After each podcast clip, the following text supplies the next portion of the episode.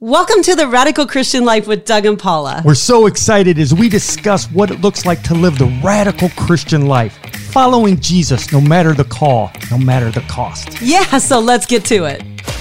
Welcome back. We're so glad that you decided to join us again. We are going to be jumping right in with the second part of one of our questions that came from our one of our military personnel here in the US and it has to do with the Trinity. And the question came to us that said like I don't really understand the Trinity and how do I teach this to my children if I don't understand it and what the heck does it mean? can you say that on here? I guess you can. I can. Yes, you can. we live the radical Christian life, so yes. I might have been a little too radical. But hey, you know, it's a great question because everyone wrestles with the Trinity. No one uh, yeah. understands it when they're first saved and, and we have to be teaching and training and we dealt with this in the in part one. If you haven't listened to that you can still jump into this one but it would be really good to go back and listen to it. Because we talk about what what does it mean? What does that look like? And today we're actually going to deal with how does it apply to our lives. Yeah. So just a quick review. The bible clearly teaches that god the father god the son and god the holy spirit are three persons and one god and so there is one God who exists eternally in three persons, Father, Son, and Holy Spirit. But the way we define it and the way that we say you should use when you're discussing it with somebody is that God is unity with diversity. That's the best definition of the uh, Trinity for helping people understand it. There is one God, unity, who exists in diversity. Father, Son, and Holy Spirit. And we went to Romans chapter 1, verse 20, which talks about how creation shows, it displays God's divine nature. Mm-hmm. So how does it do that? Well, we looked at last week, the, or last podcast. I think it probably, hopefully they do this in two weeks in a row, but we'll leave that up to our uh, podcast producers who put this on, that they will put it together so that you can hear last week when we started talking about how creation shows this. And we talked mm. about the mm. universe and stuff, but I want to show this a little bit deeper, Paula. I think yes. I, students are always blown away when I when I teach this in class, and so I I ask them okay, what are the sciences? What what classes do you take in science? Because we want to study creation and and the universe. And so I want to jump in here with a disclaimer. Yeah. Doug's going to nerd out a little bit here and we love it. Stay with it. Don't pass this up because it really is good. I am not like super nerdy. I'm very practical. So I, lo- and this is practical. So just stay with this.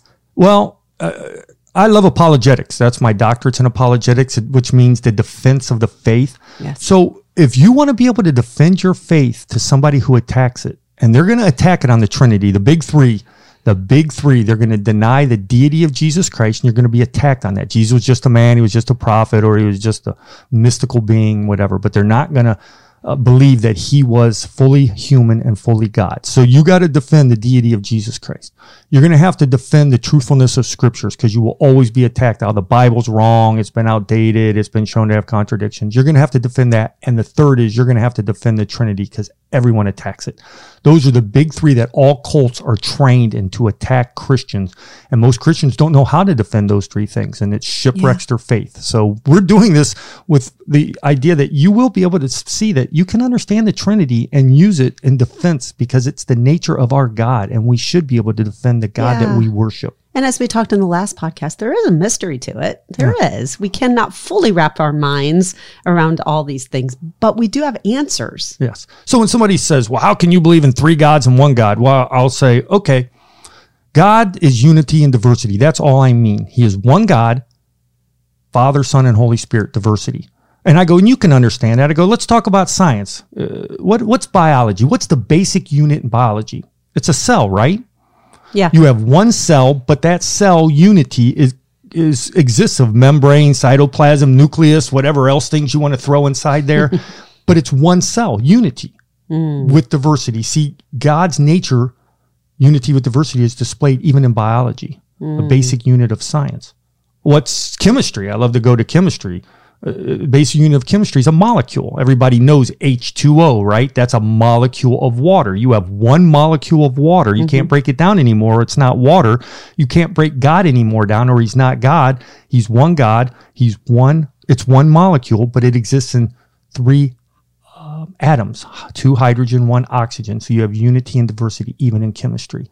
So when people say, well, I can't understand God, how can he be three and one? I'll say, look at, have you ever studied physics? And most people, at least, probably, even if they haven't taken a class, they've heard about atoms. Okay. You've heard about an atom, right? Yes. So you have one atom. What's an atom consist of? Do you know? I think it's a neutron, an electron, and a proton. That's it. That's right. Woohoo! Now, now I love to ask, have you seen an atom? Uh, I've seen a picture of an atom. Okay, but have you actually seen with your own eyes? no, I have not. But yet you believe there are atoms and you believe that they exist as unity and diversity. So you believe that, but you won't believe that there's a God who created everything and yet he exists in unity and with diversity. Hmm. See, and now here's where I push it a little bit. Because in Romans it says they are without excuse. It's not that you don't understand the Trinity, you don't want to understand the God of the Trinity, because that means you have to come under submission of him.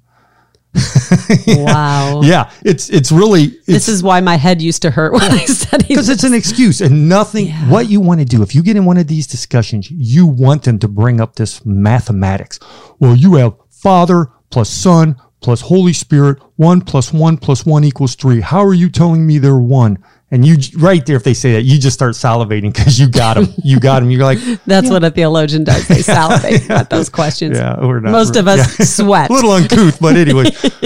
Because he's just using wrong math. No no. It's father times son times holy spirit. One times one times one equals one god has left a witness of his unity and diversity even in mathematics Wow. I mean, and then you go on to geometry. That's what the historic church has always used the symbol of the Trinity, uh, uh, of the triangle as a symbol of the Trinity. A triangle, three sides, three corners. You can't take one of those away and it still be a triangle. You can't take the sun away and still have the Trinity. You can't take the Holy Spirit away. It's one triangle and yet three angles or three sides. And so God has left a witness of his unity and diversity in creation. So when people say, well, it's such a mystery, it's too beyond me, like, no, you're just using a wrong definition and you're not seeing it clearly in nature where he's revealed his divine nature according to Romans 120. Yeah, yeah. He doesn't leave us without answers. But I, I, one of the things that we've talked a lot about just on our couch talks um, throughout our years, we always say this that Doug and I always spend some time together. Um, this year it's 39 years, and we either take a walk or we have a cup of coffee, and we've done that our whole marriage when we're in the same country. Um, even when we aren't, we now we get to FaceTime. Yes, it's great. right. Um, but we talk a lot about communication. And this blew my mind when we first studied it years ago, or it was revealed to us by the Holy Spirit. Can you talk a little bit about that? Because I think this is kind of the um, the practical components. What does it look like? The other part's theology. Okay, so how does it apply to us? Yeah, exactly. And so this is where you need to understand you never need to be ashamed that you believe in a triune God. You believe in a God who is one God who exists in diversity, Father, Son, and Holy Spirit, because it is, the superior view of God. And I learned this because when I was studying uh, the theology of Islam and I learned about what's called Tawheed, that's the oneness of God, the absolute oneness that literally, so it's blasphemy to a Muslim to talk about a trinity, uh, you know, triune nature of God, because his Tawheed is oneness, is essence. And same thing with oneness Pentecostals and Jehovah Witnesses. They hold to that same oneness. They have a real problem that we don't have. Because if God is alone in himself from creation, where did communication come? Where, who was he communicating? Now, I, I, we can make jokes amongst Christians. I don't do this as a witnessing tool, but I, I always say when we, when you meet somebody who's talking to themselves, you call that person crazy. Mm. Our God is not crazy because in the triune nature of God, there's always been communication between Father, Son, and Holy Spirit. It's communication is part of his nature mm. but it's not, it can't be a part of the nature of a God who's alone in his oneness. So, in other words, that God had to create something outside himself to have communication. That's an inferior view of God. Our God is the true God, the, the God of mm. creation, and he reveals himself as Father, Son, and Holy Spirit because he is unity with diversity. Now, the other thing I love to talk about, what separates humans from the rest of creation? Not only is it communication, because I always say, you, you know, we can talk about how whales make sounds to each other and cats, you know, but I always say you never see a cat like sitting at the out, you know, by the um, backyard or talking to another cat saying, "Man, hey, how's your day going? Uh, tell me, tell me how you're feeling." You know, they don't have communication on a level. That's what separates us from creation. Humans were created in God's image, and communication is one of those things. Now, having said that, animals do communicate because they do have the breath of life. Now we could talk about that, and that's why you don't see two plants having a conversation. Mm-hmm. So at least animals communicate at a basic react, level. Yes, they- but yes. because of the breath of life, because of the nature of God. But the best one is relationship Yeah. humans you know you never see a cat over there writing a poetry you know writing a poetry some sad note because they've been hurt by another cat and their feelings are sad and they're you know they're blue that day and stuff. No 'cause we re- are created for relationship. Humans are mm-hmm. created in re- for relationship. Mm-hmm. Now if god is alone in himself who was he loving? God had to create something outside himself because love is not self-love is is is not what we talk about love. Love is expressive. Love is patient. Love is kind, those type of things. Mm. God is slow to anger, but great in loving kindness. And so, because love goes outside itself. Mm-hmm. Well, the Father has always loved the Son for eternity. The Spirit has always loved the Father for eternity. But the God who's alone in himself had to create something outside himself to express his love. Mm. And so, I mean, we never have to be ashamed of who our God is. And when you get confronted by one of these cults that or false religions that don't believe in the triune nature of God, don't take the step down and oh, it's just a, some absurd idea. Just remember, it's unity with diversity. That's all you have to say. So I have a question in this. Mm-hmm. So if God is complete in himself, God the Father, God the Son, God the Holy Spirit, why did he create us? Why did he need us? That's the great question. Why did he do it? Because of his good pleasure. it says throughout the scripture, God did it for his glory and for his good pleasure, for mm. his kind intention. Read Ephesians 1, 1 13, 3 through 15, 14. And just God does it for him. It's all for his glory, for his pleasure. We are created for him. And because of his love, he didn't create robots. He created humans with free will to love him Or not to love him? Yes, exactly. And that's the chance. That's what love does. I mean, he could have created little robots, but that's not love. That's, that's the mind blowing thing about God that he did create us. And, um, and that's why we love him because he first loved us Yeah. because that's where love comes from. Yeah. Oh, I, I love that. it's really good. yeah. Now you asked a great question in the other podcast. We said we were going to push it off for a later time, but I think we should bring it up Is now. now, the time? well, we'll see. Yeah. Okay. there's a huge debate. People don't might, might not know this, but within theology, if you get into the theological realms, much ink has been spilt on this idea of um, God is equal in essence and different in function, and that's how we um, ultimately define the Trinity. Like the Father and the Son are equal in their essence, but in their function, the Father did not come to earth. He did not take on flesh. That was the Son's function Yes. the the son ascended into heaven but he sent the holy spirit the father son. When- was it the father or was it the son? That's a whole split of church in 1054 if you want to study your church history. Uh, you know the holy spirit's the one who came and his function is now to you know convict the world of sin and righteousness. And so he's the one who's now living inside of us representing christ in us the hope of glory. So they have different functions but in their nature they are equal in essence. And that's actually applicable to our relationships. And now we don't want to get too much into this because a lot of it's been, uh, ink has been spilled. A lot of war is going on about does this apply to marriage? And, and I think it does.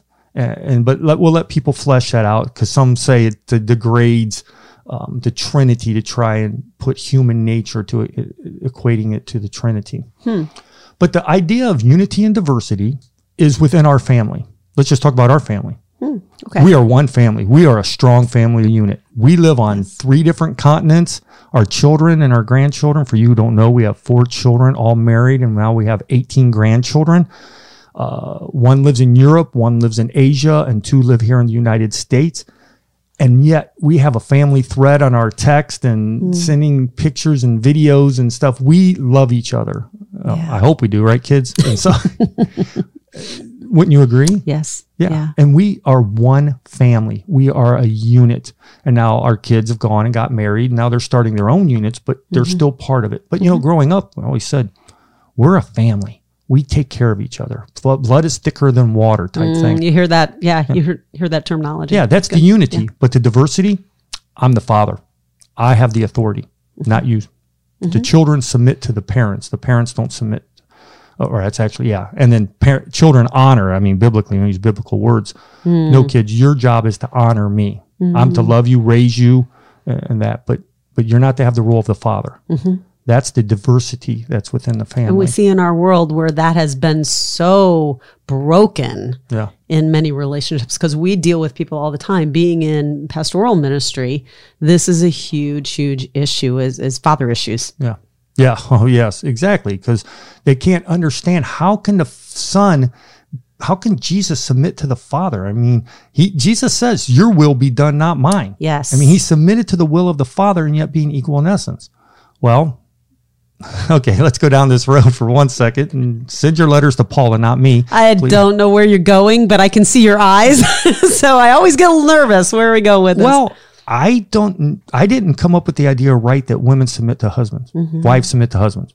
right. not women. Wives submit to husbands. I didn't come up with that. Peter and Paul both say that. And when Peter and Paul agree on something, we probably should listen. You know, it always comes back to that. There's a proof text. Yes. You know, is it just one random thing? Do we build a theology on that or do we look throughout the Bible where that is Well, true? I'll give you a funny one when when you read some people say, well, the word submission is not used in Ephesians chapter 22 where it says wives submit to your husbands because it's borrowed from verse 21 where it says you know, we are to submit to one another. Then it mm-hmm. goes on to say, wives submit to your husbands, and it mm-hmm. borrows the verb. It doesn't actually have that verb in verse 22. So they're like, see, it doesn't even use the same verb. It's mutual submission. Yeah, okay, well, great. Well, what about Colossians 3 where it's used? What about in First Peter where it's used? What about mm-hmm. other places where Paul uses it? So, I mean, we're always trying to find excuses for what the Bible says. yeah, Well, Paul, you believe in submission, right? I do. Are you inferior to me? No, not at all. We're equal, aren't we? we are absolutely. Exactly. And, you know, I don't have to qualify. I believe in male headship, but I don't beat my wife. You know, we got to always qualify. know, and I'm sorry for those things that happen. It Those- has it has words that the world has put to it. yeah, exactly. Or it has seen the extreme misuse yeah. of things. And so then we have to qualify. And sometimes we do. Yeah. Well, yes, we do.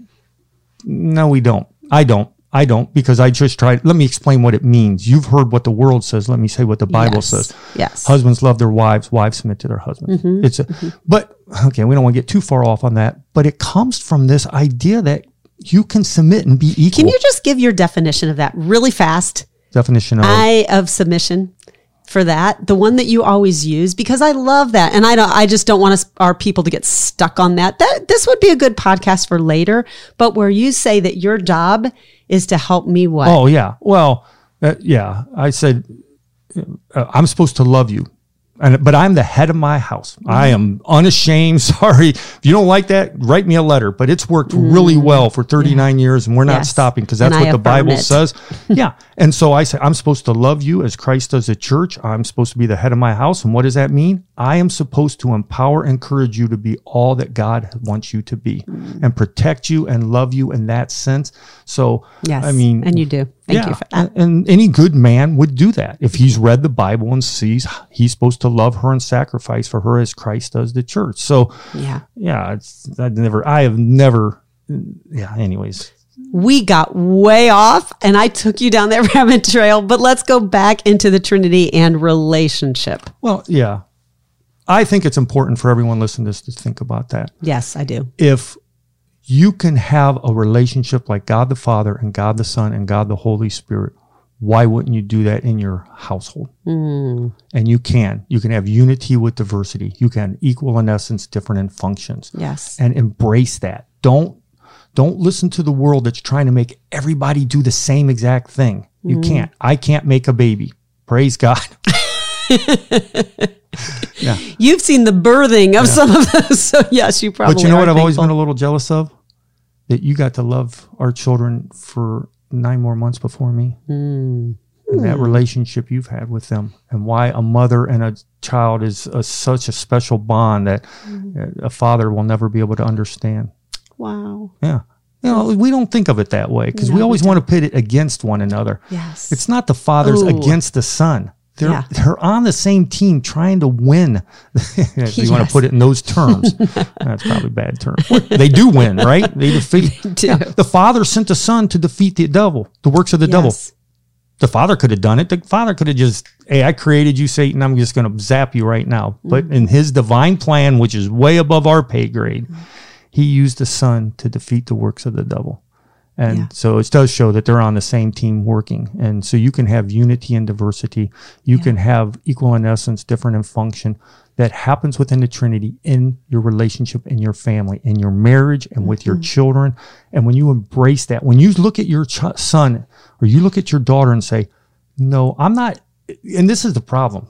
Oh, can I go off on tangent? Do we have enough time? Because let me tell you about How long's your tangent? because I've lived with these people who, in countries and in religions that only believe in inferior and superior, they don't believe in equal in essence, different in function. yes. And that's why you have men who do force themselves, uh, women to submit to them and to, to dress the way they want to dress and to act the way they want to act. And, and because they're inferior, they're the male and the woman is inferior. No, that's not the biblical view. But because they don't have that idea of equal in essence, different in function that the Trinity mm. gives us, they only know inferior and superior. Wow. We try to go into these countries and, oh, well, I'm going to get, yeah, have fun with this one.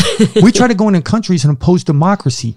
They don't. They only understand power, that there's a dictator, there's a leader, mm. there's a king, there's somebody who's ruling because he has the power because it's inferior and superior. That's why you have men, Wow. you know, fathers and stuff who will beat their son. You're never going to be anything because because he's inferior to those superior to those inferior children. Mm. And you have these dysfunctions of relationships and all mm-hmm. that. Now we have that. How different is it when we can make that according to biblical standards? Yeah. What the Bible talks about in our own marriage, where there there is that communication and the respect that comes from respecting each other's roles. I mean, the Holy Spirit didn't try to take over the Father. That would have been Satan's role. Yes. there wasn't the, it, the how they functioned with the unity of that. Yeah. You know, you use that term unity with diversity, and we can kind of get stuck a little bit on the diversity, which is great. But unity, I love that. Yes. I love that I- because it was actually Jesus's last prayer for um, his people. Yeah. It- It's what he prayed over his church, over his believers, that we would be unified. So, because of the lack of Trinity in many of those countries, we see the negative view. But because we see the uh, in the West, especially now, this disregard for this tri this triune nature of God coming into our relationships, like you just said, there's no roles now. Everyone has to be equal in, in, in everything they do. And that's just created problems. Look how our government was even formed. Our government had a biblical basis of understanding unity with diversity. They wanted three branches. To, they wanted one government, but you had the judicial and the legislative and uh, what's the the president. and I got stumped there for a minute. I, was like, what? a Oh, yeah. there. Uh, yeah, send us a letter and tell us what that is. But executive, there you go. Yes.